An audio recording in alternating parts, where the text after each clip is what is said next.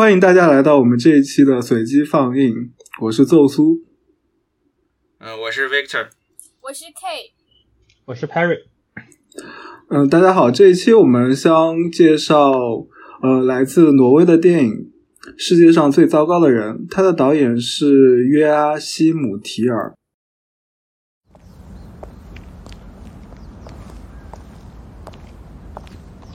Jeg skal opp her, jeg. OK, OK, ha det. ha det. Vi var ikke utro, da.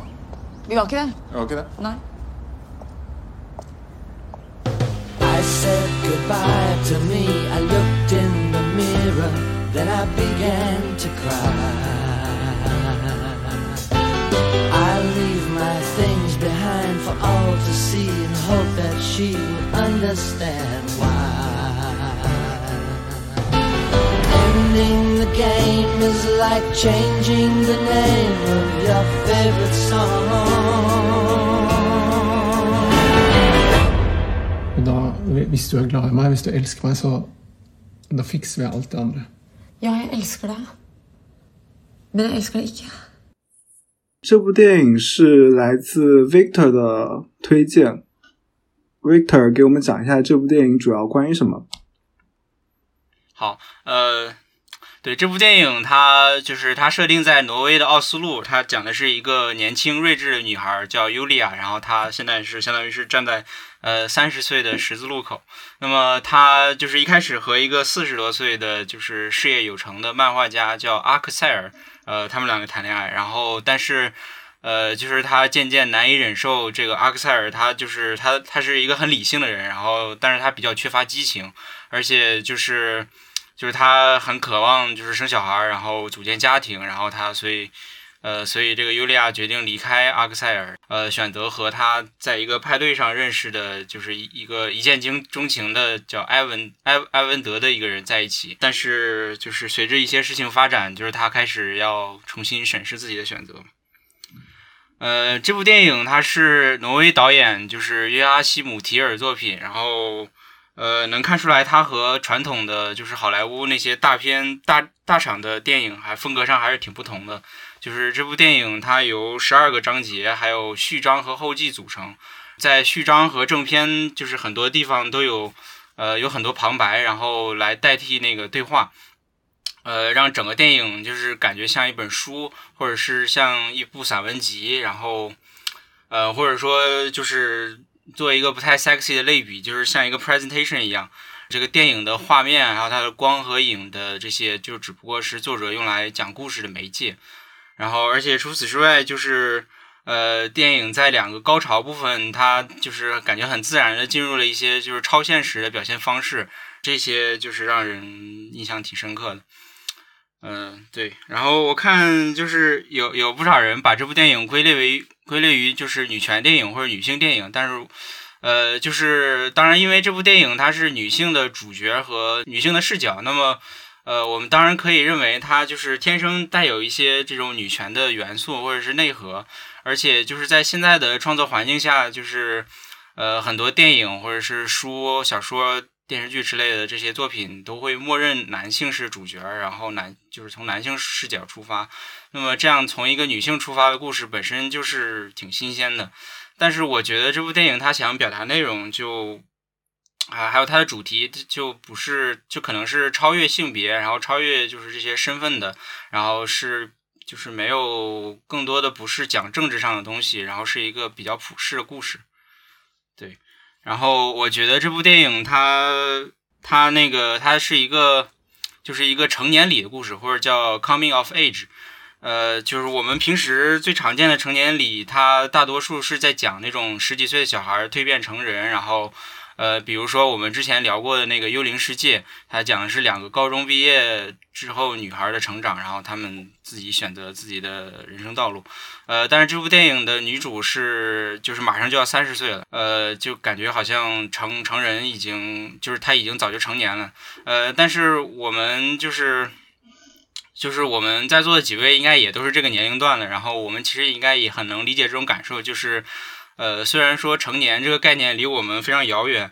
呃，但是我们可能就是还是在读博，或者是刚刚离开、刚刚毕业，然后我们可能觉得自己还是学生，还是个小孩儿，然后是是年轻人，然后我们自己就是有年轻的资本，然后我们可以可以就是可以随性，可以冲动，然后可以就是说。呃，我昨天还在学解剖，然后我今天就就想去，呃，转而去学心理，然后明天我又想把那个助学贷款都拿来去买买器材，然后去研究摄影。对，我我们可以就是大半夜闯到别人的派对里面，然后和一个陌生人就是调情调一晚上。但是呢，我们自己内心深处也也自己也知道，就是我们现在是离二十岁越来越远，离三十岁越来越近。我们不得不需要面对衰老，然后死亡，还有成家立业这些事情。我觉得这部电影的核心就是这两种心态的碰撞。呃，尤利娅她的两任男友可能也就是这两个心态的化身，就是阿克塞尔，他就是相当于是，呃，他象征着就是那种理性啊，还有成熟，还有事业家庭这些东西。然后那些艾文德则是一个就是感性，然后还有浪漫这些。然后就是尤利娅，她可能她一开始不想放弃，就是年轻的资本，然后她想逃避现实嘛，逃避未来，然后所以她就呃离开了阿克塞尔，她想去找艾文德，然后后来她不得不面对现实，然后才意识到可能她就是比起呃艾文德的随性，她可能更更怀念就是阿克塞尔给她带来的就是这种。就是什么思思维上的碰撞，灵魂上的这种这种这种碰撞，他可能还是要就是呃放手过去嘛，然后要要接受未来这种，所以我感觉这部电影看完还是对我自己还是挺有就是挺有触动的，因为感觉感觉它里面讲的东西都讲到我心坎里面，然后觉得还是嗯可能我我我自己可能也跟这个尤利亚有类似的心态，就是这这样，然后所以觉得还是挺挺挺好的，就是这个故事。对，就是这部电影本身，女主她看起来不是一个普通人，对吧？她其实有各个各个不同侧面的才能，呃，然后但是她在不同的职业以及不同的角色不停的变换，但是就是但是虽然她不是普通人，但是我们看我们这些普通人看完之后共鸣感却非常强。嗯，你们觉得这是因为什么？就像刚才 Victor 说的，他感觉。他对这部的电影的共鸣，这他对这部电影是非常有共鸣的。呃，我其实就刚才奏叔提到一个事情，就是会觉得尤利娅在各个方面特别有才能。我其实我在这部电影里面共鸣的倒不是，呃，我其实在这个部分没有什么共鸣感，就是我会觉得，就是尤利娅她。就他所处的那么一个社呃社会环境里面，就给了他各种各样去尝试不同领域的机会吧。就是他他可以想做什么就做什么，而且而且也不会有各种各样的什么，就是社会上的就是来自家庭的阻力，或者说来自社会上一些传统观念的阻力，认为你大学生就应该好好学习，学习你的主业，然后以后找工作，就是就是电影中没有完全。就是没有完全没有看到这些阻力，反而其实就是，而且从他最后的成果来看的话，他相比于他的就是他的第一任男友阿克塞尔来说的话，看起来并不像是尤利娅是特别有才的那一个，是因为我我觉得就怎么说呢，就就这一点，我我我我反而觉得就就是他会有他比较普通的一面，就是说。就是当然了，我觉得非常了不起的一点就是说，他可以尝试各个他想去尝试的这样一个领域，但是事后从结果来看的话，她她到最后跟她就就就是跟她男友同居了之后，她正她正式的一个工作身份实际上还是一个书店的职员，所以我其实也并不是觉得他在各个方面都有一个非常非常优秀的才能吧，就是我我说对我说他是。他不是普通人，在于他前期前期的时候，他在学校都是一个优等生，然后以及他其实他本身是可以获得很好的工作的，只是说就是因为他的性格的原因，让他慢慢的就混成了一个普通人。然后我我其实我我其实很想知道 Victor 的共鸣，就是对这部电影的共鸣主要来自于哪？因为。是不是也对这一点实际上是反反而让我有点不能产生共鸣的地方？我是觉得就这一点上，我觉得他他他那个学医就应该好好学，不应该去。不不是我我我没有觉得他不应该好好学，而是就就怎么说呢？就是说，在我本人看来，我肯定是就是或者或或者来说，在中国的话，就完成这这样的一个跳跃，实际上也是一个非常就是怎么说呢？你你要非常有勇气才能实现的一个事情。但是我我觉得就是说，随着个人的这种爱好自由的选择职业，反而这这这看起来，嗯，不就是就比如说像北欧啊这样一些高福利国家里面一些，就就就他们这这可能是他们几十年所倡导的一种理念，但是在就是在这种就是新时代已经已经慢慢普及了，好像都成为了大家的一种共识，就大家都觉得就就你喜欢什么就去做就行了。所以说，我觉得这个反而是，就我我觉得就是能让我产生共鸣，倒不是说呃他做的某一件事情吧，就是他呃就是你说让他他他去他学医学的一半，然后呃突然就不想学了，然后或者说他什么跑去呃跟跟陌生人调情什么，我觉得这些可能我都不是我能做的事情，但是我觉得让我比较共鸣是他一个他这种心态嘛，就是说他我想做什么就做什么，然后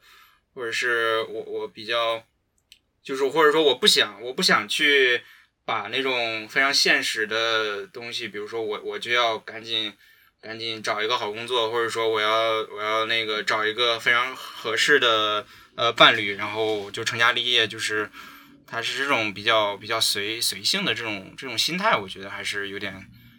就是有点共鸣吧，就是这种，而且而且是那种那种矛盾的，就是说，一方面我一方面他要他要他很他很想，就是说我我我想去做我自己想做的事情，然后我不想去被那种就是什么社会现实给限限限制住，但是另一方面他自己也会就是呃就是产生焦虑嘛。你看她有她她那个三十岁生日那一段，就是她她那个她她男朋友还有跟跟她跟她妈妈跟她奶奶呃不是跟她应该是应该是外婆就聊天的时候，她就会想到就是她妈妈。三十岁的时候就已经是单亲母单身母亲，然后呃养育一个女儿，然后她外婆三十岁的时候已经生了生了三个孩子，然后她曾外婆什么三十岁的时候呃生了已经生了什么七个孩子之类的，然后她他就觉得就是自己的上一辈再上一辈再上一辈都在他这个年龄都已经是成家立业，然后就是已经相当于就整个人活明白了嘛，然后他自己还是在就是也搞不清楚自己想做什么，然后。就是是这种心态，就是他两种心态的一种矛盾，我觉得还是很能够，很能够让我让我对我共鸣的点，其实也是就是不知道自己想究竟想要做什么。我不知道 K K 对于这部电影有共鸣吗？我挺有共鸣的，我共鸣的点跟你们差不多，但是可能更多的不是对，更多的是一种心态的共鸣吧，而不是说我觉得生活。生活上可能一些生活细节的共鸣，倒并不是是一种心态的共鸣。然后就是我还挺羡慕他的，就是他有勇气可以一直在推倒重来。我觉得可能，我觉得中国人可能，呃，特别是可，特别是如果是一些呃父母那一辈的人，他们在心里的这个社会观念和社会时钟是很。这个观念是很重的，就是什么年龄该做什么样的事情，好像就是就是，嗯，每一个每一个时间表里面，就每一个时间段你该做什么，其实，呃，在在一些约定俗成的里面是有一个社会时时钟的，比如说，呃，二十五六岁结婚，然后三十岁之前应该有一个家庭，然后。然后就开始进入抚育孩子下一下一辈的这个阶段，然后读书读书的时候可能可能二十可能二十五岁之前是在读书，然后就是后面找到一个工作，结婚生子这样，然后就就父母那一辈这个时针时钟是很重的，其实到我们这一辈这个时钟还是还是有的。还是还是有的。其实我们可以看到，其实有我们的很多同龄人也多多少少在按照这个社会时钟在前进。其实我没有想到，其实国外的话，其实这也是一个呃，可能全世界都有存在的一个东西。就是就是女主也会觉得三十岁可能确实这个年龄应该是是一个坎，就像我们中国好多现在的中国人认为的。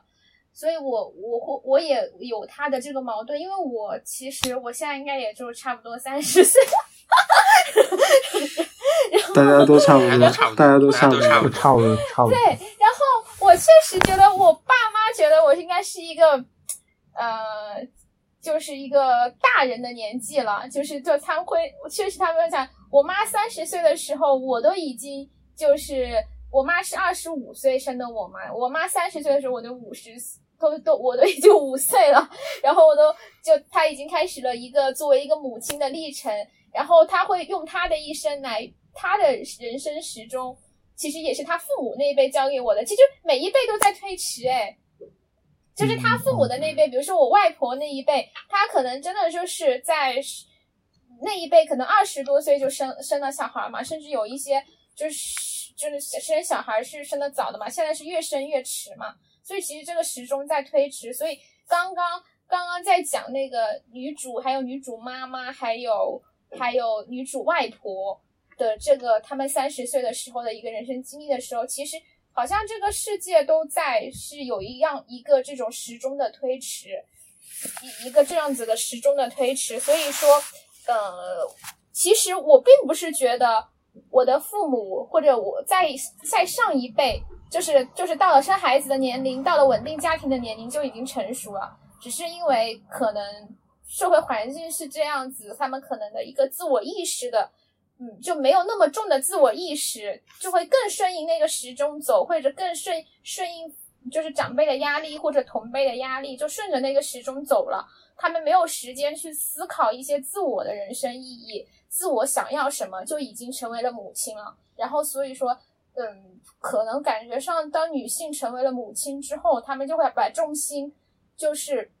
放在孩子那边，就有一点点推她的身份更多的是母亲，而不是自己了吧。所以，所以说，他就按照母亲的身份在走了，并不是说他到了哪一个年纪就已经自我形成，就自我意识完善了，知道自己想要什么了。只是他到了那个年纪，被迫的成为了母亲，被迫的，就是又走了一条大家都想要的路，他就没有那么多时间想自己了。然后我很有共鸣的点就是，我感觉就是，就世界，就所有地方好像这个时间都在推迟，然后。因为这个时间的推迟，我们在一个更成熟的年龄还没有成为母亲，就是还是我们的身份还是自己，就我们的身份还不是妻子，还不是母亲。这个时候我们的身份只是自己的时候，我们就会在一个矛盾之中，因为我们还就是在一个比较成熟的年龄，还就是有选择权的年龄，还是自己，我们就会想，我们是要根据这个时时钟，根据长辈的时钟去进入别的身份，就是去成为。进入稳定的生活，成为妻子，成为母亲，还是我还没有知道我自己想要什么，我还是再去再去在内深刻的探寻自己吧。但是，所所以我的共鸣就是，我也在这样子的一个矛盾之中。然后我我觉得我也跟他一样，我也没有弄清楚自己想要什么。但是我觉得东方人的这个观念会重一点，我们会很愧疚，很迷惑。就是很愧疚，很迷茫惘。就是女主其实她还是有她妈妈的支持的，就是在一定程度上，她是她在这个过程中，她她有，我感觉她可能虽然痛苦迷惘，但是她她的勇气是她一直有推倒重来的勇气。比如说，她已经觉得那个她的第一个朋友就那个那个漫画家，就那个艾克萨斯，他已经给不了她想要的生活了。其实，就是。他他他们双方也没有发生什么大的矛盾，然后他就有勇气去离开他，因为因为确实那个人是能给他一个稳定的生活。他补充一下，那个漫画家不是他的第一任。啊，对对对，有他有很多任，就是描述的第第一个比较比比较第一个比较稳定的 relationship。对，他就去这样子去放弃，然后。然后，其实我觉得电影里面有几段还是比较，就是比较奇幻的，有两段，我觉得应该也是一个他内心一个纠结的投影吧。但是，就是他一直在一个追寻对，刚才 Victor 刚才 Victor 也提到了有两段非现实的部分，其实我印象中只有一段，就是那一段时间静止的那一部分，我不知道还有一段是哪一部哦，还有一段是吃迷幻蘑菇蘑菇的，吃蘑菇，哦对，对吃蘑菇那个对，那个我感觉就是说，因为他，我感觉我，呃，就可能他吃了蘑菇之后，他开始才反而才开始认清现实嘛，就是他他幻觉自己是变成了一个变成一个就是很衰老的一个人，他可能就是就是面对衰老嘛，面对这些比较比较就是原本是他抛在脑后，就是一直压在心底的一些一些东西，然后但是这么一次迷幻经历，然后反而让他就是想起来这些事情，还有包括他他的他的父亲嘛，他父亲应该是他内心深处非常害怕的一些东西。嗯，对，啊但是我觉得，就是我特别羡慕你，就是这种心态，我们或多或少都有过。我觉得这是，呃，就是一个在这种纠结，就是一个在可能在自我意识和稳定生活，或者是自己还没有搞清自己之前，就是是不是要进入别的角色的这种纠结。都有过，但是我有三个点，我特别羡慕这个剧中的女主角，就是我是不可能过上跟她一起生活，这就是我说的心态上是有共鸣，生活上是可能没有这个共鸣的，就是在生活细节上啊。第一个就是这个女主太漂亮了，我前面刚开始电影刚开始，好多地方她一个人走在路上或者抽烟，好像一幅画，就穿那个黑裙子，对，这部天啊太电影美了。镜头与镜头很好看。还有还有一个她走在路上那个太美了，就是这个女主就是身材还有她的外貌都就是太太太令人惊叹了，就是太美了，就是特别是他她开序序序论，应该是叫序论吗？还是就是开篇那边有一个镜头，就是他在那儿抽烟的那个镜头，嗯，对对对，那对，那个太美那个我。当太美了，我当时就觉得，就是这个这这里的男生都配不上她，说实话。就你有没有发现那段戏？你有没有发现那段戏其实整个焦点，整个焦点是在男主身上，就是在那个阿克塞尔身上，但是但是整个镜头却是。整个镜头给的最美的却是在女主身上，就是他们应该是阿克塞尔的新书发布会吧？嗯，哦，对那个酒会是吧？对，那个酒会，大家的焦点其实是在阿克塞尔身上，但是镜头给的最漂亮的，以及整个穿着最好看的，其实是女主，对吧？但是我感觉可能有点就是他那种有点衬托出他的入到这个环境对这种这种这种感觉。对，有点有点相当于这个女主被当当做绿叶的感觉，但其实她内心不甘做绿叶，然后她就从那个酒会上走了嘛。对，然后她走的那一段也特别漂亮，走在那个路上。嗯，哦，然然后就你觉得她是不甘做绿叶吗？我倒是觉得她可能是，嗯，我觉得是不敢做绿是他为什么？看到他你觉得他为什么会会会对这个对对这个酒会不感兴趣，或者对对她男朋友？呃对，我觉得其实一个很重要的问题是，就是我我也不能理解，就是女主为什么要离开阿克塞尔？我是觉得，就是他他们吵架的时候，他不是那个女主女主说，就是阿克塞尔就特别喜欢分析嘛，就是他总是呃遇到什么事儿就就分析个不停，然后就帮你规划半天。然后我觉得女主可能就是她，嗯，他不太就是他他自己觉得他不不太喜欢这种这种非常理性的这种做法嘛，就是而且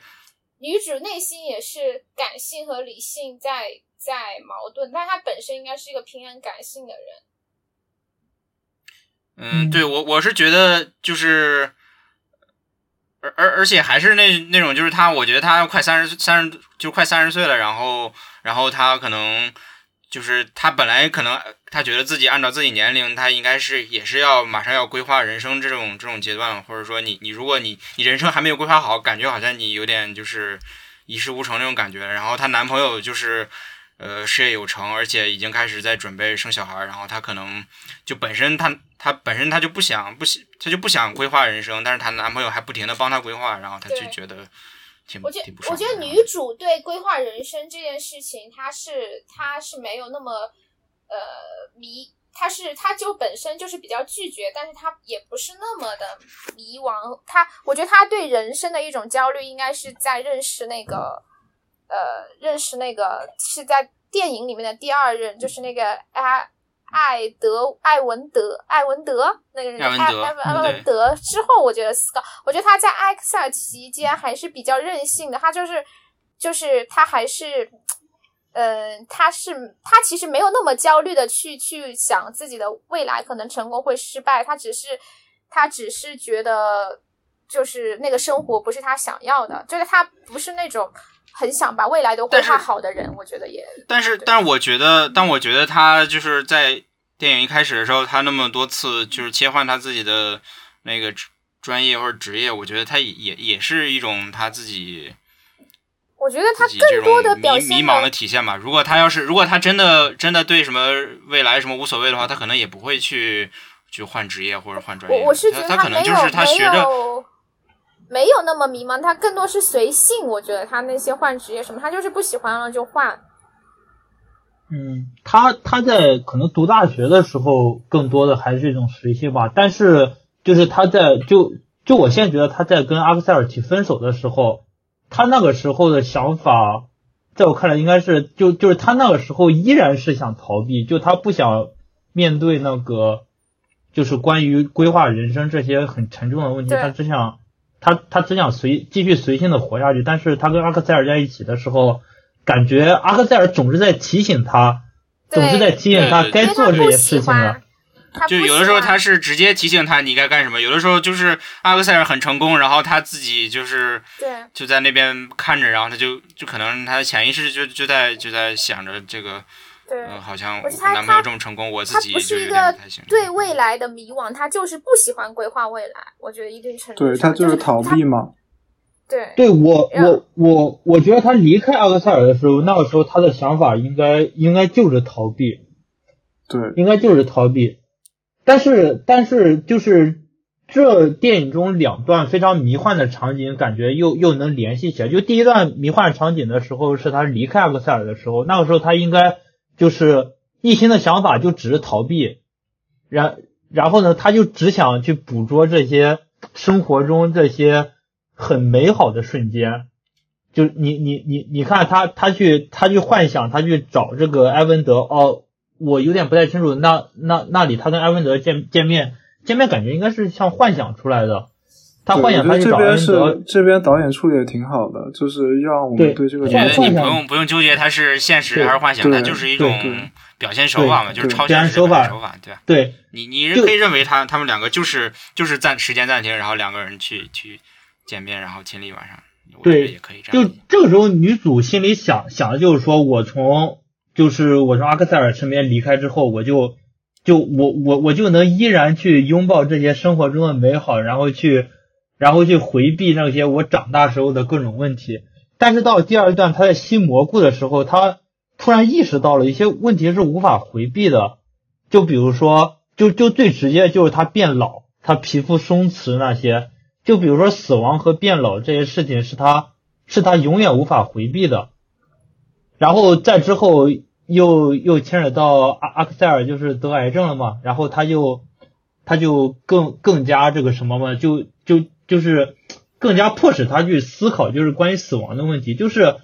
我我觉得真正使女主现实起来的，应该就是说她那天晚上吸蘑菇以及嗯，后面的阿克塞尔死亡的事情，就他意识到，就就就是就是并就是传统的人们对这些人生的规划什么的，它其实本质都是来自于对衰老以及对死亡的恐惧，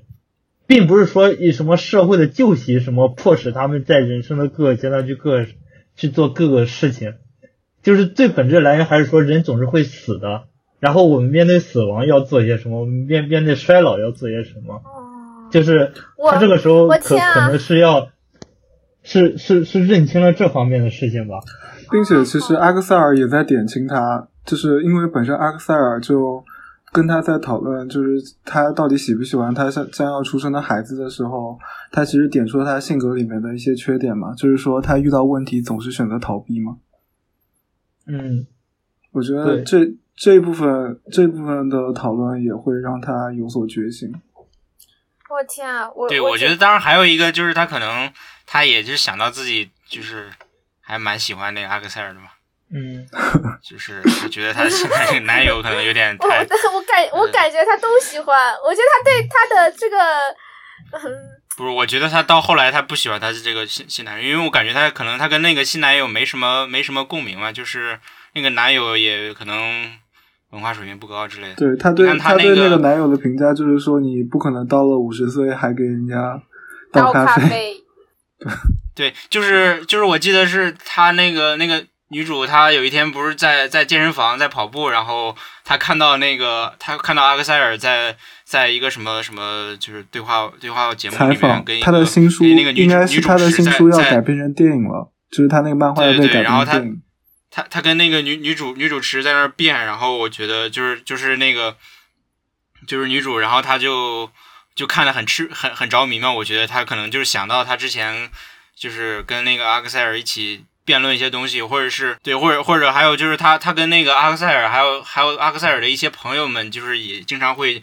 坐在一起，就是讨论一些就是这种比较哲学上或者是比较政治上的东西，然后他就可能会比较比较想念这些东西，然后然后她她回去的时候，回去的时候我记得是她男朋友，就是她那个新男朋友。在什么收拾杯子的时候，看到他把之前写那篇文章给扔到垃圾桶里面，然后给捡捡回来，然后他评价这他个就说就跟那个很好，对他跟尤利亚说你写的真好，然后尤利亚当时我看到他为什么是尤利亚一开始还有还就是他他听到。对他不是他听到那个阿克塞尔说你你写不是他听到那个还挺开心的艾文德说你写的真好的时候，他还挺开心的。然后他就说那你觉得哪儿写的好？然后写得好然后那个艾文德就说不上来了，就对磕磕巴巴的，然后然后说什么嗯我我我我觉得你能看到你写你自己的东西挺好的，然后尤利亚就觉得不爽，就是你你可能完全没有看明白嘛。然后然后我再回去看就是。就是当时他刚写完给阿克塞尔看的时候，就是可能当时可能阿克塞尔也没有说的说没有就是做非常有见解的那种锐评，但是但是就感觉明显看到那个阿克塞尔是能够看懂，而且能够真正欣赏他这个东西，然后他可能就觉得他这个新男友就是是有代沟的文化水平不高，对，有代沟的。对他他还问那个什么，他问他那个新男友说你你你你上一次看书是什么时候？对，其实这点有点感觉就是在嫌弃他，但是我我觉得你们这刚刚讨论就是还激起了我的一个点，就是说，哎，我本身自己就是因为我回想我自己，我本身的共鸣就是可能我自己觉得就可能要做出一些。呃，可能回归家庭啊，或者稳定的生孩子的，可能大多都源于一些社会时钟和父母类的压力嘛。但是你们刚刚说，其实更多的，就是在电影里面，女主的点，就是因为我自己是这么想的，所以我套套用到女主。但是其实，呃，因为女主的身边的就是两个男，就是两个男性，就是就电影里面展现的两个男性，艾克塞尔也是一直用这个组建家庭来这种规划来那个他嘛，嗯，就是来来跟他说理嘛。然后后面的那个男性，后面的那个艾文德后面也是组，就是跟那个那个女演员就是有结婚生子嘛，她当时看着还挺开心的。就我我就觉得会是这种同辈压力啊，这种这种这种社会时钟在那个，但是刚刚有一个点让我很很很，就是觉得是一个比较，就是让我很吃惊，就是让我觉得很很妙，很对，就是很就更高级，就是一个对死，就是电真的电影里面表达也是属于可能是对一个死亡的那个吧，就是一个对死亡的思考吧，意识到。意识到，当想到死亡这件事情，包括吃那个毒蘑菇和那个艾克塞尔的死，我觉得我的意识里面，因为我想自己，因为我可能对这种这种矛盾的感觉，我还没有一个对死亡的恐惧，但是可我觉得，我觉得他他是确实是因为这种死亡的恐惧来来可能击到了他，因为人的生命确实有限的，你会衰老，然后会死亡，所以你要。是在这个有限的时间里，确实有些事情你是不是真的应该去做了？我就是我在这个、我在我这个年龄段，就是我在我现在这个年龄，我完全没有一个对死亡的恐惧嘞。对，所以他后期会跟他那会个，所以觉得艾文这个是一个德觉得他就是到了五十岁，可能倒咖啡这件事情，其实是一件非常恐怖的事情。对，但是我反我我就是刚刚你们这样说，就有点让我的让我突然一下就是那种起鸡皮疙瘩的感觉，因为我从来我在就是作为一个普通人，我我在我这个年龄是没有可能我没有经历过魔幻的蘑菇和身边的呃就是原来我觉得同辈人的死亡吧，然后我就觉得其实我还完全没有一个对死亡的恐惧。啊，可能真的你你之前没有没有没有想过死亡的事情吗？没有，我甚至连连连我我甚至连衰老都还好。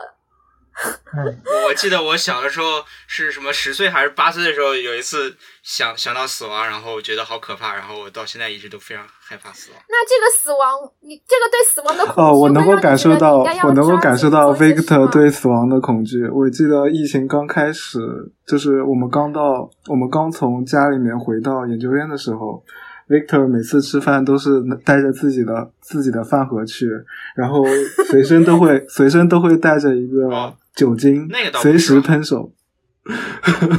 我我不知我不知道是不是，我不知道是不是，但是让我回想到，让我回想到这件事情。还有我们一起去坐火车的时候，他主动的分享他的酒精给我。哦不，是，我想说，你们对死亡的恐惧会促使你们要更着急的去 plan 你们的人生吗？我我觉得我我觉得我可能正相反吧，我可能因为因为我我比较惧怕死亡或者惧怕衰老，然后我可能会更想要就是呃就是享受当下从从心态上去延长自己的就是年轻了嘛，就是说我可能可能我到可能到三十岁，我已经完全不能说自己是一个年轻人，是一个小孩儿，但是我仍然想要就是像一个小孩儿那样，可能我反而是会有这种心态，就是因为因为就是完全不想接受自己的自己的自己的衰老。哇，真真的是就是关于 Victor 这种想法，就就是我我先说我自己啊，我我自己就是说关于对死亡恐惧这一件事情，我平时自己其实也没有想过，我是也是看电影的时候也是才看到这一点，但是就是看电影的时候这一点就就就也是提醒到了我提醒到了我，Vector 也有也有这种情绪，就是我有个印，对我有个印象印象非常非常深刻的事情。哦我的吐槽大会，哦不不是这这这个事情是非常深刻的，你你们可以听我说一下你。说你说，你说对，就是维克特应该还记得咱们有一次实验室三个人一块儿半夜骑车去三家港去看流星那一次，为什么没有我？为什么没有我？呃，但当时可能还不认识你，呃当当时当时真不熟，然后 和你不熟。对，好吧，然后当当时就说我们大半夜半夜一两点，然后半夜一点左右吧到三峡港，然然后也也是在上海第一次到了海边看到流星的时候，然后然后我满脑子可能想就想的都是就就是说可可能是关于人生啊关关于关于未来的就就就就就或者说就就也很浪漫的事情，然后同行的另一个人。然后可能在想着关于爱情的事情，然后我当时就是就是非常 emotional 嘛，我就问 Victor 说：“哎，你啊，在在在这种时刻你，你心里想想的什么？”就就探讨一些很深层的问题。他当时就说：“哎呀，我真的好怕死呀。我确实挺怕死。我记得，我记得我刚那个，我刚来上海的时候，有一次我自己骑车，然后呃路过一个那个什么养老院，然后我当时就就想到就是就是你你年老之后，你可能就就是等到你自己八十多岁，可能无法生活无法自理的时候，你就住到这种地方，你可能就在等死。然后我当时就觉得一种非常”非，常非常感觉非常就是一个机灵那种感觉，而且而且有的时候就想到，就是我记得我我我想到我那个刚上高中的时候，我刚上高一的时候，我我我就是那个第一学期期中考试完嘛，我当时想着就是就是感觉时间过得好快，就是刚刚感觉刚刚才才上高中，然后现在就半个学期就过去了，然后。然后，但但是当时觉得就是高中结束还还还还有很久嘛，就是感觉上大学还是很久远的事情。但是你现在再一想，就是上大学本身就已经是十年前的事情了。然后，嗯，啊呃，对啊，你仔细想一下，疫情都已经持续。三年了。对啊，疫情都已经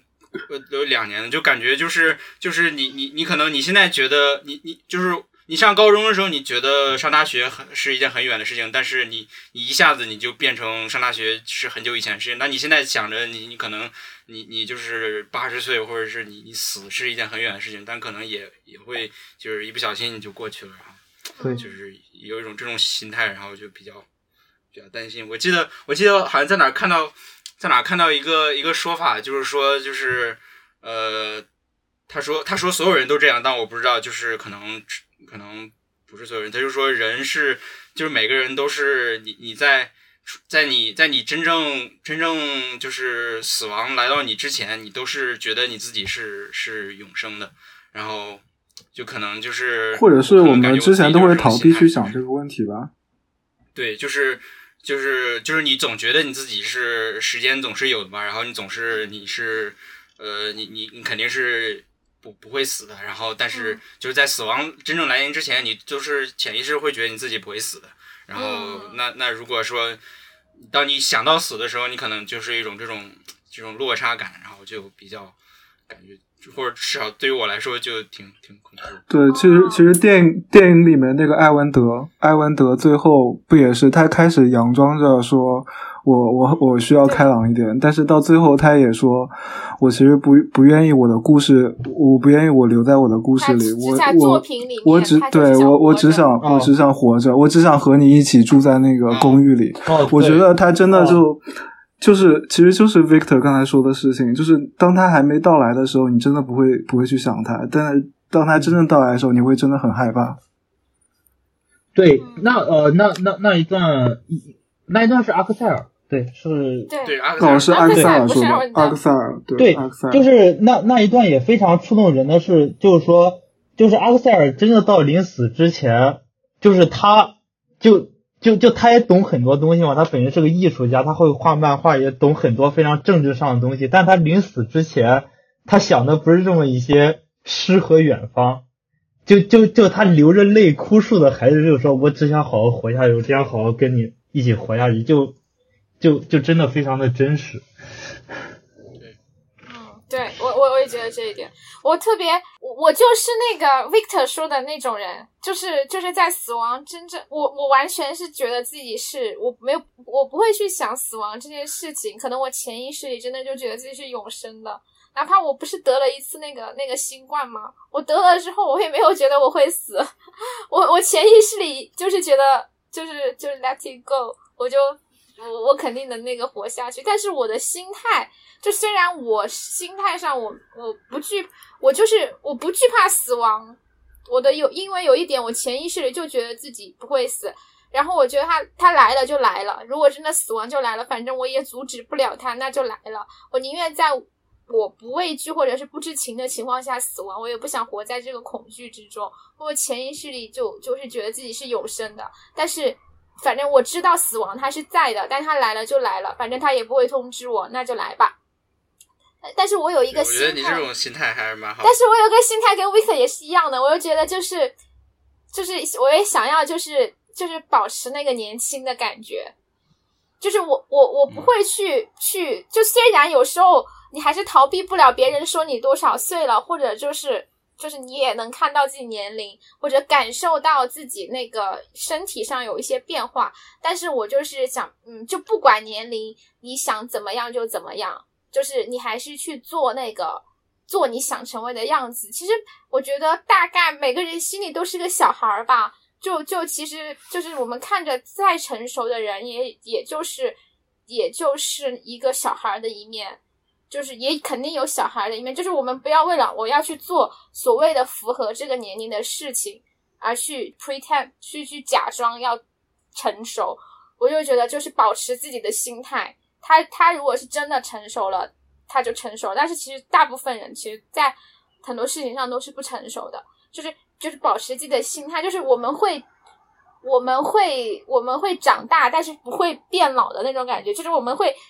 经历的事情让我长大，但是就是我们的心态可以一直永远年轻。我也是想哎，你会觉得你会觉得说，一个人如果成家生孩子之后，其实这种感觉或者说这种心态会完全不一样吗？你会发现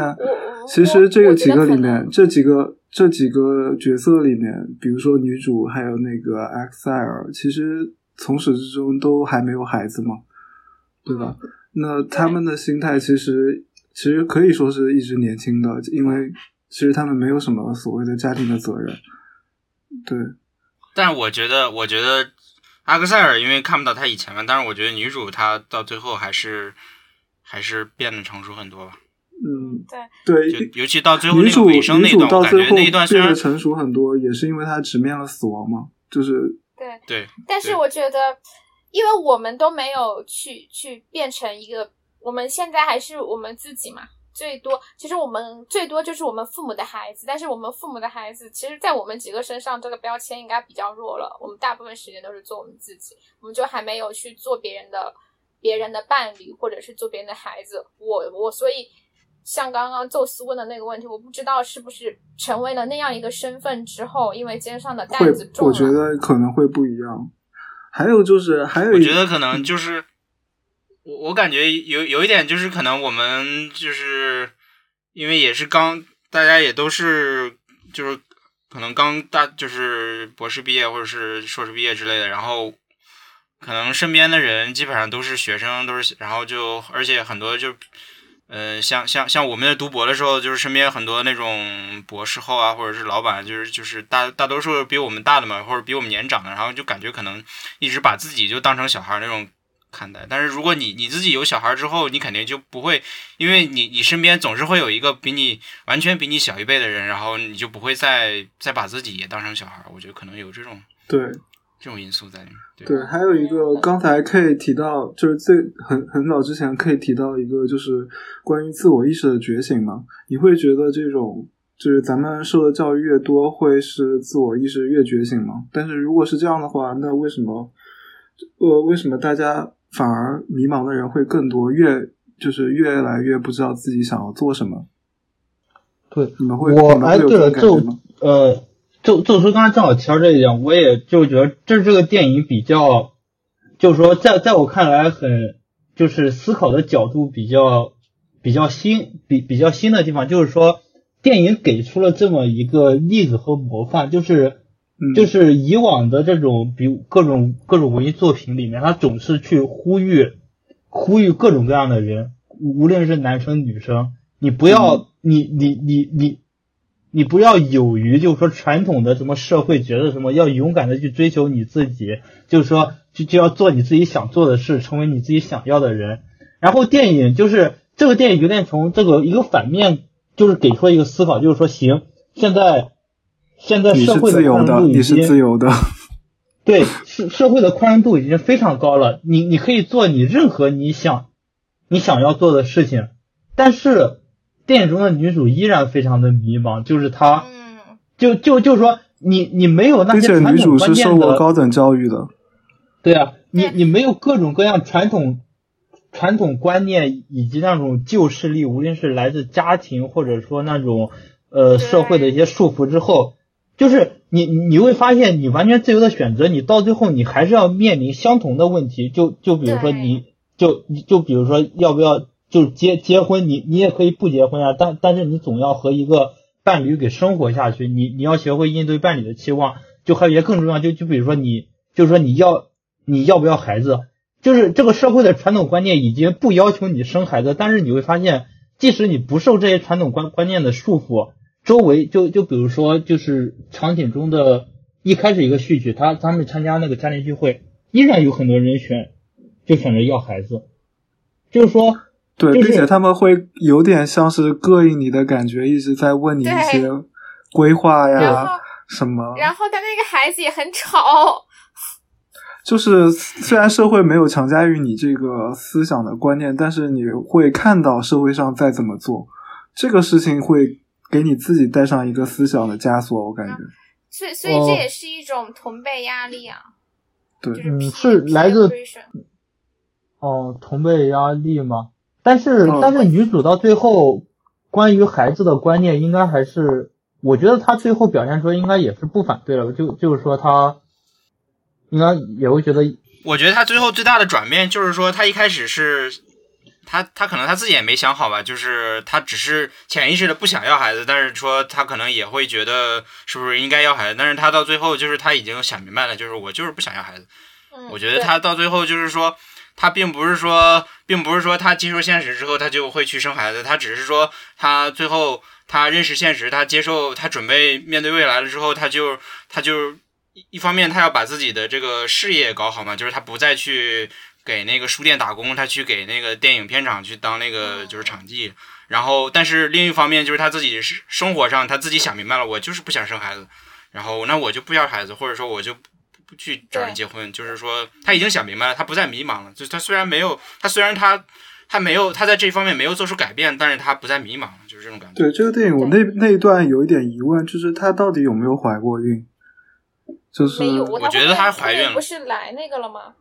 来例，我觉得他是，我觉得假了是吧？他那天是是是我啊，我觉得他流产了吧？不是我也流产，我那个流产不是这个样子，我觉得他他洗澡洗澡然后流血那个不是流流产的意思吗？我不是我我以为是是。是来例假了我我他来例假了。对，就是他之前验错了，验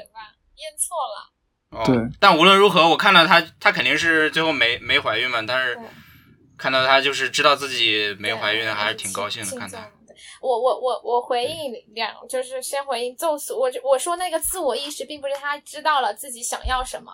就是自我意识，就是不是指就是某一个人知道了自己想要什么。自我意识，我觉得自我意识的觉醒是他不再把他的关注点放在放在就是别人强加于他的，别人强加于他的对，别人强加于他放在外界，而是他就是呃就是、嗯就是放在自己，就是他是重视自己多过可能重视一些嗯别人对他的评价，重视社会关系，重视社会地位这种东西。对这我我把这个称之为自我意识。其实女主就是一个一一一直以来她都自我意识还算比较强的，就是她她不去在乎那个的，但是呢。但是这个自我意识，你哪怕就是关注不在乎别人，就是像你那个自己也不一定说你哪怕想好对嗯你也不知道自己到底想要什么。这个自就是你探寻自己到底想要什么的过程之中呢，你因为你又你又会不自觉的去，还是会受到一些外界的干扰。说实话，就是就是你哪怕你你哪怕不不不那呃，因为因为自由的伴随者就是就是孤独。你要追求绝对的自由，那其实就是绝对的孤独。但是我们又想要自由，又不想要孤独，所以说你在这个过程中，你又还是会受到就是可能就是同辈压力或者什么的。但是女主其实已经比我们少了很多东西了，就是这个探寻自己真的想要什么的过程，其实很多人终其一生，我都感觉。嗯，可能只能找到部分答案吧。比如说你自己究竟喜欢某个职业，还是你自己想不想要孩子，想不想要组织家庭，究竟你喜欢谁作为你的伴侣？其实就是这些，呃，或者你自己你自己究竟喜欢什么，不喜欢什么？其实这个探寻的过程中，就是呃，我的自我意识是指你把你的重点放在了这些问题。就是你有这个自我意识了，而不是说别人想要你成为什么，别人想要你做什么，别人想让你找谁什么伴侣，你找什么样，你做什么样的职业才是有社会价值的。你放弃了这些，而是想说自己想要什么。但是你在追求这些问题的过程中，也也也就很难去找到答案。但是至少你是在从自己的角度追寻这些问题。然后对 Perry 说，就是其实我很羡慕的女主的一点就是，其实女主已经有了很少了很少的外界条件了。就是比如说，我们可能我自己以我自己为例，我可能在在在我现在的生活环境，我要考虑的外界的东西不仅仅就是呃，就还有很多。比如说，其实女主是没有这个电影里面女主是没有为钱而苦恼过的，就是就我感觉她没有，就是哪怕她后面跟那个艾文德在一起，那个人只是一个嗯卖咖啡的，我感觉她生活也挺好的。就是 她也能去 party 啊，然后在他们家里也感觉很好啊。就是她没有什么房子啊，还有钱的压力。嗯 然，后这个是很现实的问题。对，这个少了，因为很多我们为什么我们不能去追求自，就是我们哪怕连追求自我的这个过程都不敢奢望，是因为你已经做了一，你为什么不能去追求自己想要的职业？是因为你已经入了行一个职业了，你要放弃这个职业转行，再去试另外一个职业，那这个时候你前面积累的工作又没有了，你就可能失业，万一你又找不到那个，就是女主是没有这个压力的，她一直换工作，没有钱的压力。然后，然后，然后这个他少了这一个，然后还有的阻力就是他也没有那个家庭的阻力。那像我们的话，我们因为我们父母的话，他那个社会时钟的观念很那个，因为他们的呃不是。我不是说所有的父母那一辈，但是至少我的父母的那一辈，他们很多的那个自我意识已经很少了，他们可能已经把重点放在孩子身上，或者就是那种了，他就觉得啊，三十三十岁还不结婚生子，已经就就就基本上不不能忍受，他们觉得他们要受周边的人的白眼了，他们就是觉得这样是不幸的，所以说我们会有这种。别人的压力就不说了，你家庭你最亲近的人也会给你这种压力，这种是很大的。女主其实已经摆脱了这两种压力，但是去寻找这个答案的过程也还是就是还是很难。就是你哪怕没有钱的压力，没有那个的东西啊，他但是他可能会有一点点同辈压力嘛，这个也是我肯定有的，就是可能同辈的人，嗯，同辈的人都已经可能有一些已经跟他做妈妈了，就是甚至比年龄还要小的，然后。年龄还要小的，已经事业有成了，就就就会有这种压力。你看到，你会发现，哦，你以前很很亲近的朋友，哦，他们已经跟你谈论的话题已经是是是生养孩子话题了，对啊，生儿育女的话题了。比如说，女主有一次在那个进入那个 party 说的那一句很反叛的话，就就那一段，对，就是就是别人都在侃侃而谈，家庭说说你知道抱多了孩子。好像那个小孩会变成什么瘾君子啊什么的吧？对，会吸毒，就是因为他们一直在聊孩子的话题，他觉得对，就是对，其实这也是一种同辈压力。这种是，其实女主少了前两个已经很好了，她已经少了那个钱钱和房子的压力，少了家庭的压力，但她还是有点同辈压力了。就是，嗯，她在这个年龄可能要生儿育女了，然后因为周围你去，你跟。因为我们会有点格格不入，因为你心态年轻啊，你想去参加年轻人的局，去谈论年轻人的话题，然后你发现你进去的时候，年轻人看来你已经是那个老阿姨了。哎，是的，我最近跟实验室的师弟们一起玩的时候是有这种感觉。然后，但是你去参加同龄人的局，同龄人谈论的话题不是你想要的年轻人的话题。对他们都在聊原神，而我在玩王者荣耀，就聊不到一起。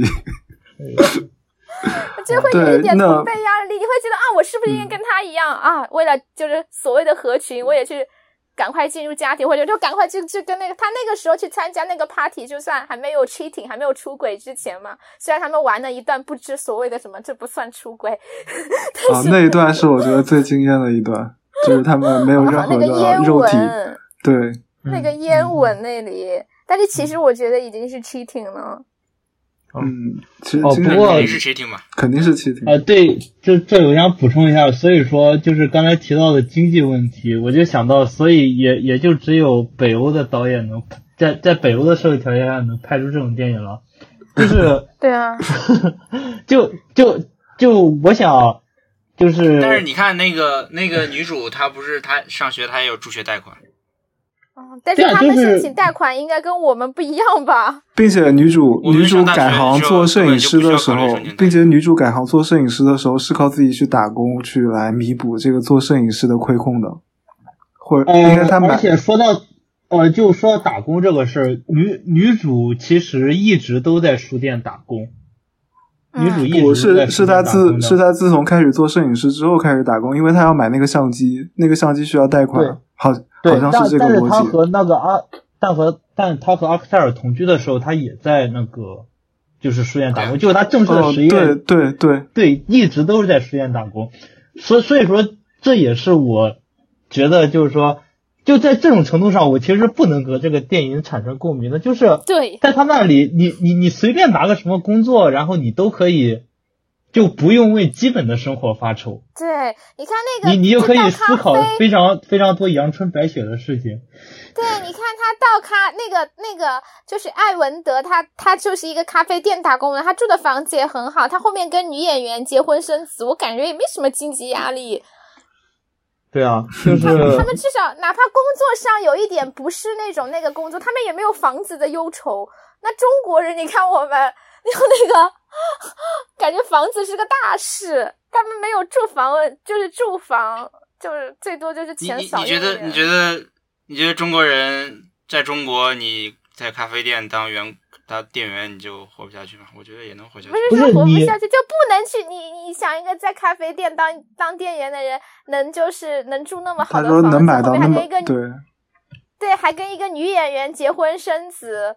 就是就是感觉就不用费力啊，就是他们感觉可能他们生了小孩有很多福利，所以说你就不用考虑啊，我要我要生一个小孩，我还要先要有份好工作，还要先有个房子，因为你看。就现在在至少在中国人眼中，你要生生孩子这个事情，你不只是要考虑你想不想要孩子，就是你想不想，你有没有准备做好妈妈，你更多考虑是你养不养得起一个孩你。的经济基础，对，而且在中国，你很难想象，在大城市，你在一个咖啡店或者当在书店当一个普通职员，你的月薪不到五千块钱的时候，你会思考这么多很复杂的问题。对，就是他，而且呃，就算那个人是咖啡店的，就算那个艾文德是咖啡店的，被女主有点看不起了。那个他在跟他前女友的时候，还能一起去去露营，看那个看那个看那个鹿。就是在这这在中国，我不是说就是中国的咖啡店职员就是养不活自己，就是他是没有那么多时间去参加 party，、去去看去露营，然后去考虑生孩子的事情的。对，是真的吗我不觉得是这样的，我觉得你觉得咖啡店的员工他就不是更多的，其实其实其实可以更想更更想想说的更多的是说他没有那么多经济基础去做这个事情。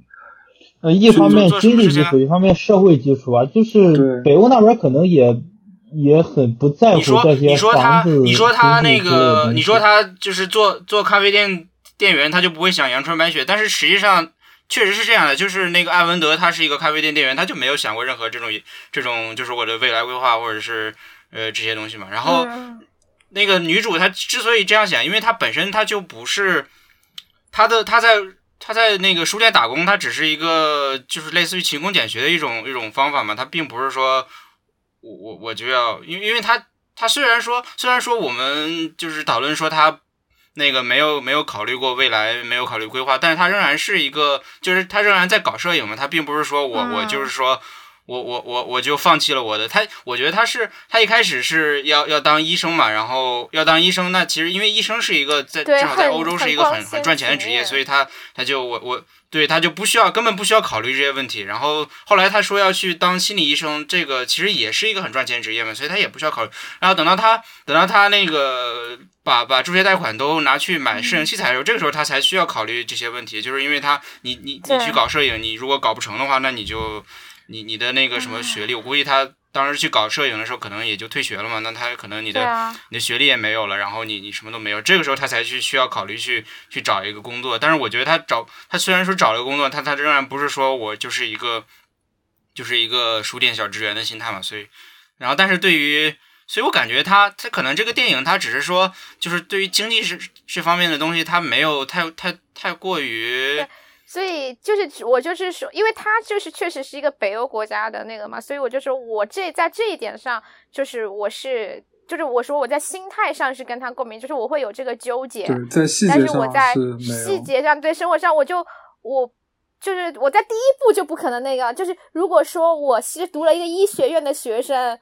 一个医学院的学生，然后毕业之后去去做摄影师，我觉得这个转行，我觉得就是我我我的前两步，我就是我的家庭压力都已经可能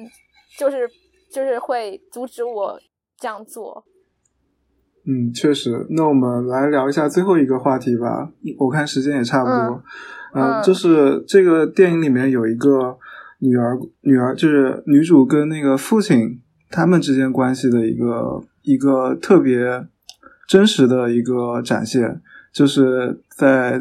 呃在女主她生日后的一天去陪着那个和那个阿克塞尔一起去看他的父亲，然后他们有他们那段对话其实是非常有趣的，因为直直接的 戳穿了父亲的两个谎言吧，两三个谎言。你们对他们这种就是女儿跟父亲，就是这种单亲家庭的女儿跟父亲之间的关系有什么看法吗？这个我倒是没啥共鸣，因为我感觉我跟我父母关系还挺好的，没有说这种，就是他他这个父亲确实挺对，你不觉得他这个父亲很奇怪吗？糟糕的吗？对，很糟糕。我觉得他就是他就是他可能跟跟那个跟前前妻离婚之后，他可能就比较不想不想负负这个负这个这个父亲的这个责任嘛，所以他就是想他他他他女儿就是他那个呃跟前妻的女儿过生日，然后他也不想去参加，然后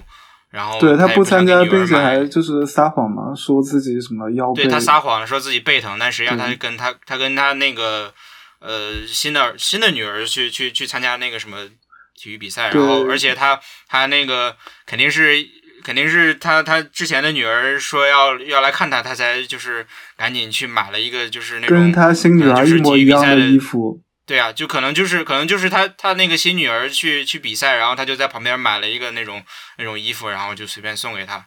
对，然后我觉我觉得他可能就是一种，就是，嗯，就是他不想去做这个这个女主的父亲，他不想承担这个责任，他并不是，所以说他才会这样做。所以我觉得可能就是这个女主她不想，她自己不想生孩子，可能也有她父亲的影响，就是她父亲本身就是一个，嗯，不想承担这个父母责任的人，然后她觉得自己可能也会也会这样，或者说她就是有点这种受受这种影响，然后嗯对，就是这个，对对，刚刚才宙斯估计也也想提这一段，就是在那个迷幻情况下，就就是他那个迷幻的梦境中，他是有看到过几个男人的，其中一个其实就是他的父亲。然后当时有有一个令我非常惊讶的举动，就是他当时把自己，就他自己应该在经期是吧？他他把那个血直接就往他父亲的脸上抹。是应该那个叫什么棉塞吗？还是啊，对，那个那个卫生棉，卫生棉？对，对这一段其实我印象也挺深刻的，就是很就很明显，这个东西在他的心理深处，这个就这个女生，这个女主是有阴影的，包括包括阿克塞尔，就是、嗯。其实这也是我会认为这个电影中有会讲女权的一部分，就是说，就是女主意识到了她的父亲，她首先她的父亲不爱她，另另外呢，就是就是他的就是前前一任这个亲密关系里面的阿克塞尔，就就有一种就也就不太好表述，就是不太准确来讲是一种大男子主义的，就就想规划他的人生，就他潜意识里面就对这种就就怎么说呢？一方面代表这个来自于男性的冷漠，另一方面对，另另另一方面就是就就这个男性的冷漠来自于他的这个父亲，然后这个这个男性的这这这种掌控欲来自他这个男友，就就就他内心深处其实是其实是很反感的，然后然然后就做出一些非常叛逆的举动。这也是我看这部电影看这段迷幻场景的时候，就我，觉得你看，正好就是她，她父亲和男朋友刚好是两个反面嘛。她父亲就完全不管她，然后她男朋友就是特别关心她一直想管她。对对那个其实还出现了一个人物，就是在那个迷幻蘑迷幻蘑菇那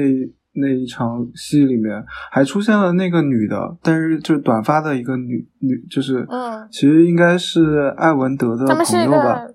为什么那个女生对啊，那个女生也会出现在那个情景里？我是我是没有看懂。呃，那感觉个让我看一看，我看一看。我我没啥印象了，是那我感觉不个艾文德的前一任吗？艾不是是文德的朋他友吧们？迷幻迷幻迷幻那个就是总共迷四个人吧幻蘑迷幻菇的迷幻蘑菇迷幻那段总蘑菇的聚共四个人会，迷幻蘑菇的聚会有两男两女，对，嗯，然然后在那一段里面，那个女生也出现了，好像也是浑全身赤裸的出现的，好像印象中。你你是不是因为在图书馆看到这段剧情，所以说对 印象就比较深刻？哦，对，插插一段，我 我这部电影是跟着师弟在图书馆看的，然后我们那个是专门专门开了一个会议室，然后那个会议室还是透明玻璃的，然后。然后我们的电视就正对着透明玻璃，然后背后只要有人经过都能看到我们在看什么。然后这部电影的尺度又比较大，我们全程就头皮发麻的在看这部电影，一直有人在盯着我们里面看。应该邀请他们进来。对我好，我喜欢这种邀请他们经历进来。，我喜欢这种经历，这就是年轻反正我们的感最后觉。反正我们最后没看完，因为因为后面尺度更大。他们不是来了一场分手炮吗？我们就在那边停的。我喜欢这嗯种年轻的经历。哎呦但是我看完这个电影好悲伤啊！其实看，其实看女主，女主她把那个卫生棉扔到她父亲脸上那一段挺燃的，有点像，特别是她把那个血抹在脸上的时候，有点像阿丽塔那部电影《战斗天使》。那我觉得其实就是一定程度上，女主其实她就是只想要一个人的一面，但是每个人都很多面。就是她觉得那个阿阿克塞尔很，就是就是其实他生命中出现的那些男人，就是魔幻里面那些男人，我觉得也是有优点的，就是对吧？但是他有就是不喜欢他们的某一面，所以所以真的人都不能就是就是他他就一定程度上，我觉得女主有点太追求完美，太追求完美和自由了吧？我感觉可能有点那种，就是你失去才会珍惜那种感觉。对他就是想要想要就是优点和缺点，我们就是要同时既要想要还要，对，他是既要想要还要他。他他他他是因为优点呢新鲜了，然后又发现了缺点，发现了缺点之后，他受不了这个缺点，就就离开。但是每个人都是这样子，到了第二个人，所以我我觉得他好像那个时候他不是衰老的时候，还是有挺多挺多个手伸向他的嘛，就他生命中的男人，就对我感觉可能就是他身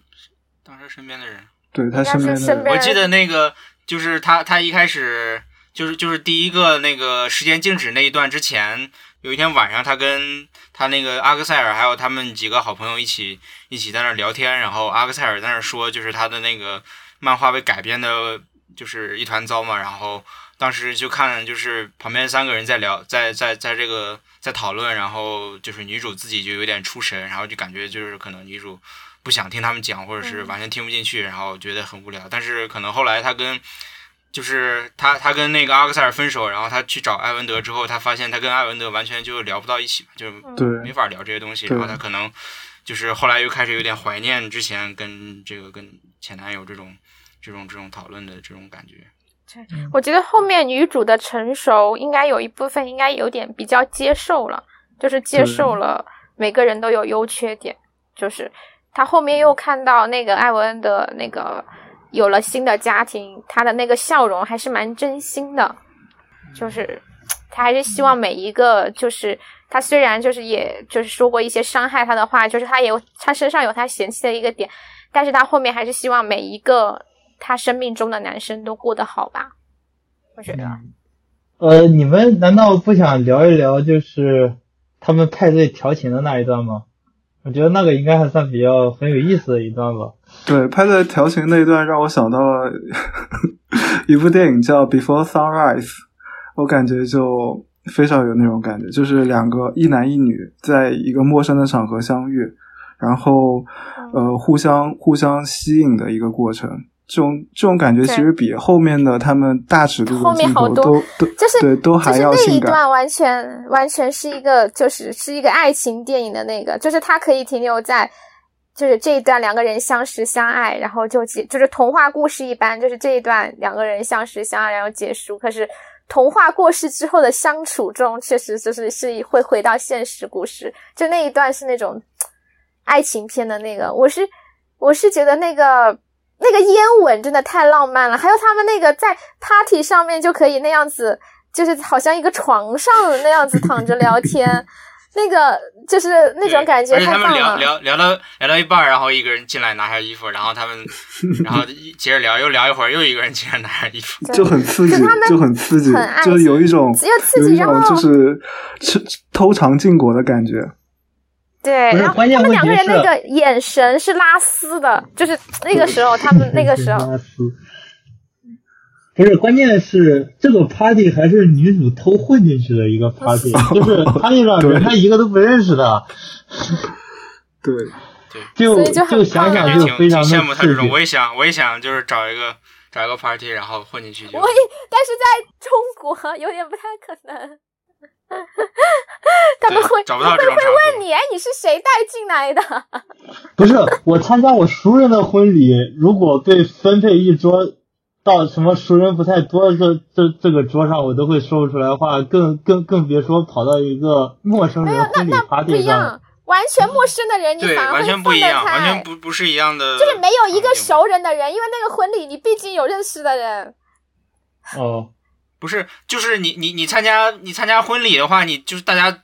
强行让你坐到一桌，然后你就要么你就干吃饭，要么你就得跟旁边人聊天。但是他那个他那个 party 其实我感觉还是挺挺挺随和的嘛，就是就大家就是几个人凑在一起在聊天，然后你要不想跟大家聊天，你就自己拿端一杯酒，然后你就你就你就站在一边，你就站在角落里面，你就喝酒就行了。我但是感觉这种这这里是不一样，中国不太一样，就是他因为那嗯个电影也像我说的没有钱，不是很少有钱的问题。这 你如果是一个没有不不用就是这种 party，你中在中国你混进去就会有一个问题，别人会觉得你不是来交朋友，是来混吃混喝的，是 来对蹭吃的。你你喝喝一杯酒，喝一杯酒就是几十块钱，喝一杯酒就几十块钱。所以说这种这一段里面其实还有个问题就是，为什么女主会这么介意的说她就是介意自己是不是在 cheating？就是按道理说，呃，肉体出轨嘛，其实就是他界定的 cheating 就是肉体有没有出轨，他们一直肉体上没有出轨嘛。他们的一直在问啊，智商是包不是括其实缺因为但是，但我觉得，我觉得你你你你 cheating 本身是一件不好的事情嘛？那那你你这两个人不想要 cheating 不是很很合理？对这个很正常，我就有点不懂为什么他们想要看对方尿尿。包其实这个电影对女主这个看对方 cheating 的处理还是挺好的。对，这个挺妙的。那个他们就我感觉，我感觉他们两个人就是在那种，就是我我不 cheating，我们不 cheating，然后就慢慢升级嘛。一开始说，呃，就是可能。呃，两个人凑脸凑得很近，算不算 cheating？那不算 cheating。然后我们互啊相摸一下手，算不算 cheating？不算 cheating。然后那么，那么我们互相就是，我我我看着你尿尿，你看着我尿尿，但是我们没有什么身体接触之类的。然后，但是其实其实这种其实就是这种对，这种层加码这种感觉。这种比那个不是这种比那种真正的发生肉体接触更撩人，就是你你对不是你会忘不了他，因为你们到那一步了，又 almost 就呀，但是又没有。你想，你那样要分开之后，你还能忘得了对方吗？对对，但可能就是在女主看来，直接的 cheating 反而就没有意思了。她嗯，就是他，他跟他跟这个埃文德其实就是在玩，他又说，诶，直接 cheating 好没意思啊，我们就要搞这种，就是说，在 cheating 的边缘试探，对，反反而是，在在他看来是更为高级的一种享受吧，对在他们看来，对，就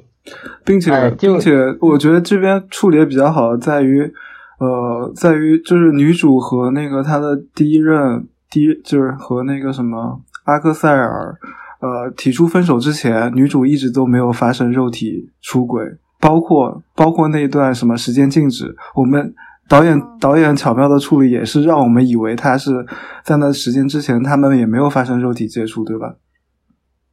我觉得这样让让整个女主的人设稍微没那么，就是没那么没没那么差，道德道德感上我没那么差。不是，但是就回到这部电影里来，在这部电影里面，就女主真的觉得出轨是一个很就是特别糟糕的事情吗？因为我不就是不要忘了，就是她她他们在就是女主在遇遇到阿克塞尔本身就是一个出轨，她遇到阿克塞尔的时候本身是是是是有男朋友的，她是有男朋友的有吗？是是有的有，吗？你怎么看出来的？哦，是他的一个模特，他的模特，对啊，我不觉得有啊。是啊，是是他的模模特。他他跟他的模特喝着酒，然后又直接找到阿克塞尔聊，然后晚上就上床了。对，嗯，我感觉他那个他跟他模特只是那种一夜情的感觉吧，就他跟他男朋模特并不是男女关系吧？是是，你可因为本身他那个电影里面也没有很详细的交代，你可以随便怎么理解。哦哦，嗯，但是我我我觉得女主不是那么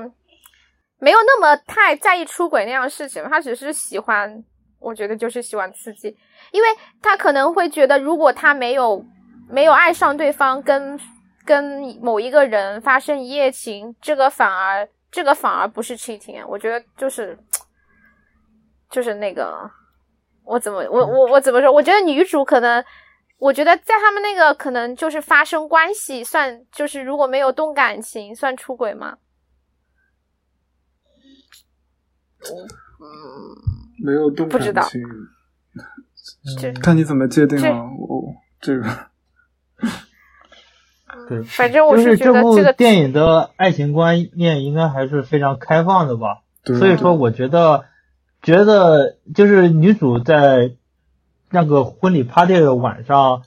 他他其实就可能女主觉得直接出轨就太俗太俗套了，但是她嗯。我并不觉得他真的认为出轨就是一个非常严肃、非常不道德的事情，嗯。因为我我我觉得在在在在他们看来可能就没有什么。我觉得，我觉得他们好像随便随便能跟人好像发生关系，正好聊到这个，你会觉得你会觉得女主其实谁都不喜欢吗？因为我正好看到她的第八章标题是朱丽叶的自恋闹剧。你自恋闹剧不是他那个他那个蘑菇，就是就是他他他吃吃蘑菇之后那那那那那个是自恋闹剧吗？我觉得女主是就是对每个人都有喜欢的点，但是如果上升到爱就不会。我觉得他喜欢人，但是对，其实他我我觉得她这个爱可能是更喜欢自己。你看他最后还是我觉得。对，我觉得爱可能是就是你喜欢一个人就会，你爱一个人，你是连他的缺点你也要去接受，但是他其实是还是停留在一个只是喜欢某个人对她优点的阶只要他只要看到其其其实他只要看到他伴侣他不喜欢的地方，他就开始逃避，他就开始就是你看他眼神就是各种厌烦。就是你看他最后一直是陪着那个阿克塞尔走到最后嘛，就是虽然说他对啊，因为那个时候他的心态，那个个时候他的心态其实是接受阿克塞尔的心态，就不是那种那对啊，所以我感觉他可能他就是你说你说他他有没有爱我这个我说不好，但我觉得他可能这这几个人里面这两个人里面他可能更喜欢阿克塞尔吧。嗯好。那三个人呢？加上他自己，加上他自己，我不觉得他是就是那种就是我只爱我自己，我不爱别人，我不觉得他是这样的对人。对我也不觉得他是这样的我不。想其实他没有清楚自己那个，但是他不是爱，不是说我最爱我自己，他只是说，对，我不觉得是这样的。嗯，而不是说他可能他只是不清楚。不清楚自己能不能应对这个的缺点，然后这个时候他选择了逃避，而不是说他为了我，我为了我自己，因为就是真正的爱自己，就是我为了自己得到什么，然后我就去那个。他其实只是只是喜欢逃避而已吧，他不知道怎么去面对。我觉得，就他他我觉得不是那么自私。我我自私，我所以，我感觉他这种他这种爱情，可能我我我看这个感觉还是挺，就是按照他这个电影的叙事本身，就是觉得我觉得就是他一开始跟阿克塞尔在一起，后来他觉得他觉得阿克塞尔比较没有比较没有那种浪漫的感觉吧，然后他就其实想找一个有有激情的人，然后后来后来时间长了之后发他这个激情劲儿过去之后，他发现这个新的男朋友就是挺。没什么，没什么这种心灵上碰撞这种感觉，然后他就又想到，就是原来这个阿克塞尔还是挺好的，然后后来就，但是后来就因为阿克塞尔他已经得癌症了嘛，就是这就基本上就就错过了这种感觉。对，是吗我只自，呃，你说，嗯，我只是觉得到最后阿克塞尔是表，就可能站在阿克塞尔角度来说的话，阿克塞尔是爱那个是爱尤利亚的，但是、嗯，但是到最后尤利亚是忍受他所有的缺点。对，但是你看，你看那个尤利亚，她是她是她自己发现自己那个怀孕了之后，她去找那个阿克塞尔嘛，然后然后我记得就是就是那个阿克塞尔跟她就是她她跟阿克塞尔提分手的时候，那个阿克塞尔跟她说就是呃你现在可能感受不到，但是你你你之后你就会发现呃就是什么像你你不会再找到一个和和和我这样就是能能像我这样和和和你聊天这种就是我们我们谈话这样这样的这样的人，嗯，对，什么都能聊，什么都能，就是就是都能聊聊聊下去嘛。然后，然后他可能尤利亚一开始他不以为然，但是后来他去找那个阿克塞尔，他自己也说，就是我发现我跟别人都聊聊不聊嗯不下去，我很对对对怀念跟你聊那种感觉。所以我感觉他可能还是，就是他跟阿克塞尔在一起的时候，他他就没有觉得这个有什么有什么就是值得珍惜的地方。然后后来他发现还是很很很很很不容易的，但是。我还挺喜欢这种电影，它其实就是一个描述性的，它没有一个特别呃跌宕，就是那个的剧情嘛，就是为了为了戏剧冲突而搞的一些剧情，它还算比较描述性，但我看完也很悲伤，很很悲伤。我就是觉得，呃，最后一个点嘛，我就讲，我就看完之后真的很悲伤。我觉得其实女主已经就是，其实我们可能大家都就是我们我们受到教育之后，或者是我们没有那么紧迫的情况下，我们更把更把关注点放在自身。其实我们身上其实应该都有一一个我说我所谓的自我意识的觉醒，但是要去追求这个，就是什么我要什么，我喜欢什么，我想做什么，这个过程也是非常难的。就是像我说，女主已经去少了很多限制了。就是她在少了很多限制的情况下，依旧非常难。她可能只有一个同辈压力，啊、就是就是它少了很多限制了，也很难。而且而且，但是像对普通的我们来说，我们比它限制要多，我们这个过程就是真的就是非常难。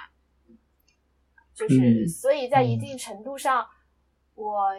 就是羡慕女主少了很多限制，她漂亮，然后她没有很大的经济压力，然后她其实挺聪明的，她能写作什么的，她她他智慧是比较高，然后他有他没有父母的那个压力，而且他好像能，而且他的那个生活环境是随时随地能感觉就是很容易就开始一段恋情吧，就很容易认识新的男生。但是他即使就是这么多我们平时羡慕的条件都有的，但是他去找自己到究竟喜欢谁，想做什么，这个过程可能真的也付出要需要付出很长的时间。那对普通的我们而言就很难，所以在半路上我们很有可能就会妥协，就会就就就不知道干什么。所以我就我看完还是蛮悲伤的吧，就这样。对，这是这部电影比较现实的一个点吧。嗯，哎，说到之前，之前我们不是说到他们那个买房的问题，然后我想了，感觉他们他那个住的那个那个公寓还是挺漂亮的，对啊，他们没有房子的问题压就是多少中国人就。房子的问题已经压倒了一批人，我们就一定要去干一个 好，可能自己不喜欢，但是啊能赚钱的工作。我们要啊，我们要可能啊，为了改变阶级啊，也可能要去啊，就找一个条件好的人，不管也不管那个，就是我们忽略了自己到底喜不喜欢他，到底喜不喜欢这份工作。我们会，我们就就我说做出妥协，然后就是为了一个世俗意义上的成功。你你其实很多时候我们在半路，可能比我们年纪更长的人更早，可能他们二十岁啊，现二十岁的时候已经就放弃了去追寻，然后就去做那个，然后后面又把重点放在儿女身上了。然后我们可能这我们现在这个社会是三十岁，然后我们现在这个社会延长了一点，可能三十岁，然后、呃，但是可能真的大部分人，我觉得也是会在这个压力之下妥协吧。所以我觉得，但是即便如此，即便不妥协，即便你有所有的好的条件，也很难。哪怕女主连同辈的压力都没有了，没有她周围的朋友去谈论那个，她周围的朋友永远都是跟她一样的人。我觉得她最后能找到自己就是真正爱的人，真正喜欢的事业，她哪怕最后真的找到，也要付出好多好多，好难呐、嗯，对，反而这么追求，就是女主这么追求自我，反而变成了世界上最糟糕的人，就、哦对我就知道我也不很让人唏嘘。你觉得他是世界上最糟糕的人吗我一？点都不觉得，我就不知道为什么要起这个电影名字，我还以为是个很惨的故事呢，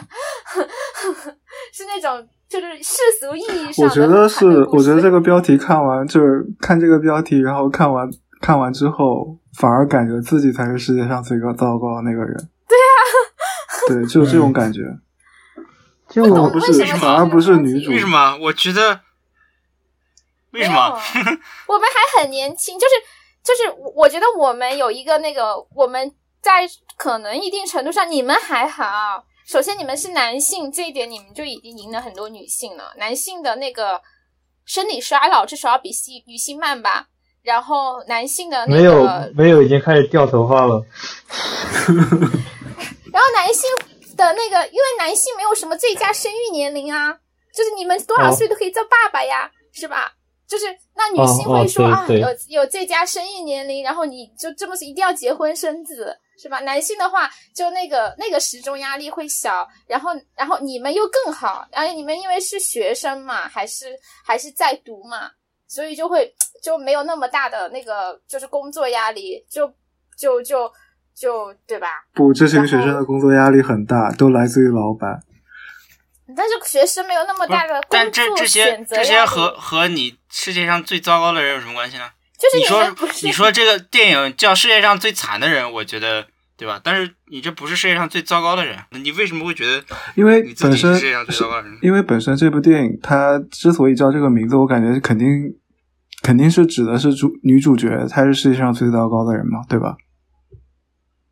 嗯，对，如果我们如果我们都赞成这个的话，那其实你把自己跟女主角对比一下，你会觉得你你自己无论是但是但是为什么他觉得为什么这个电影他想说女主是世界上最糟糕的人？对啊，这这是我不理解，就这是我不理解。就但是会不会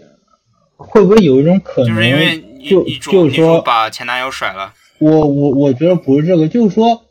女这个世界上最糟糕的人可能是，就在在我看来，我我我说一下我的理解，就是女世界上最糟糕的人可能是女主对自己的一个评价，就她明明就是非常就是追追寻，就比如说凯所说那个精就是精精神上的自我，他就他明明这么努力的去追寻。然后呢，也做了很多努力，也做了很多改变和尝试，但是最后还还是没有得到，就是说还是没有找到自己所想要成为的那个人，就是而而而且还是就是说，随着自己年纪增大，就呃随着自己年纪一天天变大之后，就发现仍然找不到，而且仿佛有有一种和自己想要成为的人。虽然虽然他也不知道自己想要成为什么，但是还是要和自己想想要成为和理想中自己越来越远。在这种情况下，就是他他会认为自就是说自己就是世界上最糟糕的那个人吧。但是我我我我觉得就是宙苏刚才提到，呃，看完这部电影电影之后，就是每每个人也都会有类似的想法，就是说。就是每个人某种程度上或多或少肯定也是就是就是想想要就是说完全不考虑什么外部条件呀，是什么什么世俗的压力，然后去寻找那种理想中的自己。但是每个人结果可能也都是最后还是找不到，所以想想到这个时候就就会想到啊，我是不是这个世界上最糟糕的人呢？就就就我大概就嗯，对，就对。就这样就理解。你准确的说出了我的心里。对，就行，就女主至少还有在很努力的去改变、去尝试，而而就是像像像我们可能有些人是没有条件，有些人是没有勇气。看这部电影之后，可能也就是说心心里可能会更更更更加的失落吧。更加所以更觉得，所以更觉得女主其实不是世界上最糟糕的人，最糟糕的人其实是我们自己。对，对。好，那我们今天就到这儿。好，那对，那我们我们今天随机发言就到这儿。然后就是给大家说一个好消息，就是一从这期开始，我们的节目就已经上线国区的 Apple Podcast，然后对，在在那个苹果自带的这个播客软件已经能找到我们。然后这样，在应该是在国内的所有呃比较大的播客平台，应该都都可以找到我们。然后国内的话，就只有小宇宙，在那个什么荔枝 FM 那些喜马拉雅都没有。呃，都没有，但是但是只要有 RSS 链接的话，应该是都可以找到的。反正就是说。呃，就至至少说最最简单的就是苹果平台就是它自带的 Apple Podcast，、嗯、然后非苹果平台的话，可以在小宇宙上找到我们。对，同时也非常呃欢迎大家关注我们的微博，我们的所有的呃消息都会在微博上发出来。好，真的有很多消息吗？真的有很多消息。有，我们也许可以之后之后下下一期，比如说比如说可以做一个投票，然后看看。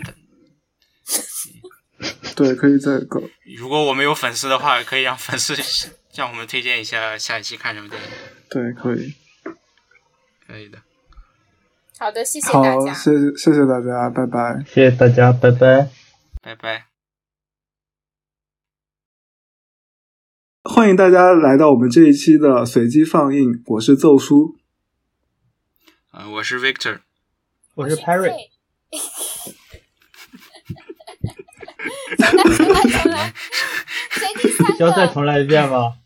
重来吧，重再再来一遍。重来吧。等一下，我们说咱们这个要成要成保留曲目了。